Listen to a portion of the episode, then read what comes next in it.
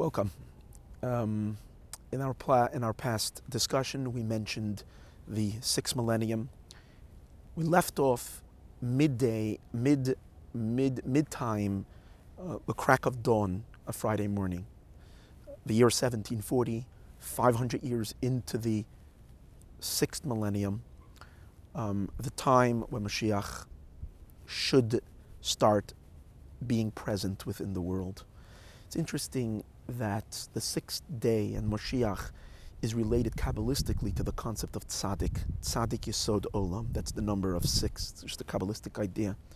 It's interesting that until the Baal Shem Tov, we didn't really have the notion of a tzaddik. There were, of course, there were tzaddikim, beginning with Yosef HaTzaddik, who was called tzaddik, and other tzaddikim throughout history. But the general name of of the of the great people were different names. There were Go'inim, there were Rishainim, there were Tanoim, there were Amarayim, there were Aves, there were Nevi'im, so on and so forth. The concept of tzaddik and the concept and, and the, the, the, the idea of bonding of, of, of tzaddik is all about yisod, and yisod is the element of bonding. It's attachment. The concept of hiskashrus to a tzaddik, the bonding to the tzaddik, came with the emergence of the Baal Tov because that has to do with the concept of Moshiach, which is the ultimate tzaddik, which people feel very, very, very, very deeply connected to him in a very, very deep way. Um, the Baal Shem Tov went up to heaven. He writes a letter to his brother-in-law, Reb Gershon Kitover, and he asks him, and, he, and he, when, when, he was in, in Shemayim and he was traveling through the worlds, he ends up in the Hechel of Mashiach. He asks Mashiach Tzidkenu, Emasai Osimar, when is Mashiach coming? And Moshiach himself answers to the Baal Shem Tov that when your teachings will spread around the world, which means a prerequisite for Moshiach is the Baal Shem Tov.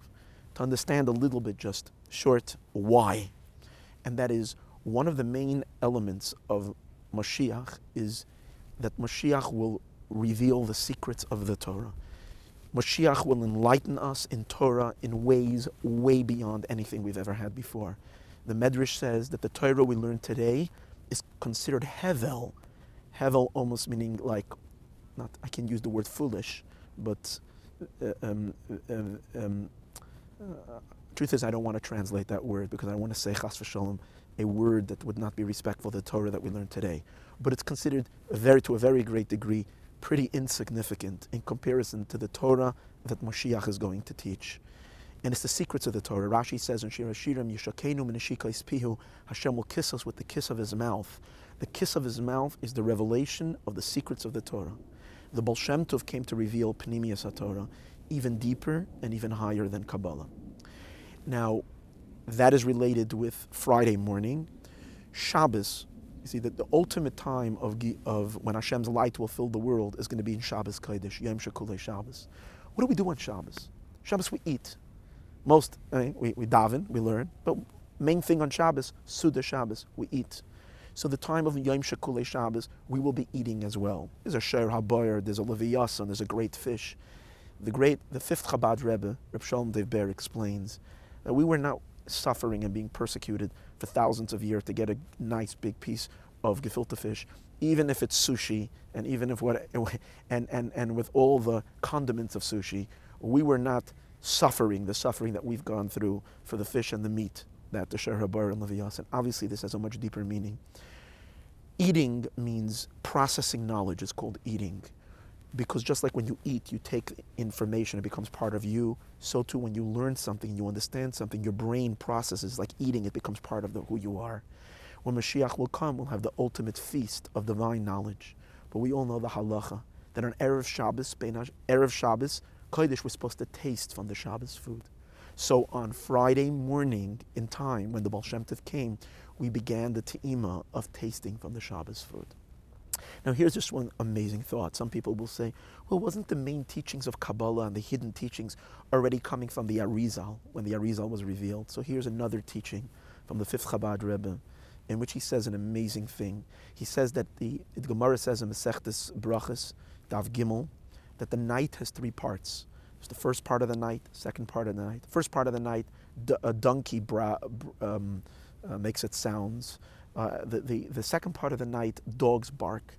The third part of the night is a baby nurses from its mother and a woman speaks to her husband. Basically, it means it's getting close to morning. The baby is hungry. It wakes up.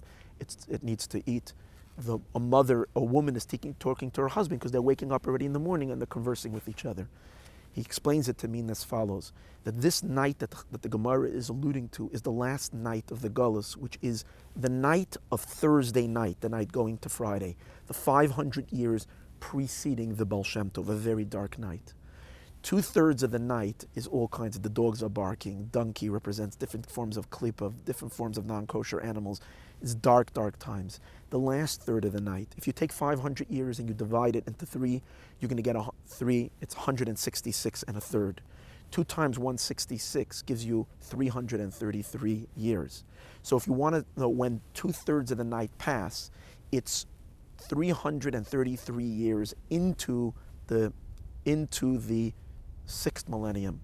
That brings you to the year 1573, Shnas Sheleg, 1573. Well, welcome to the amazing world in Sfas, where you have the Holy Arizal teaching Torah and the deepest secrets of the Torah.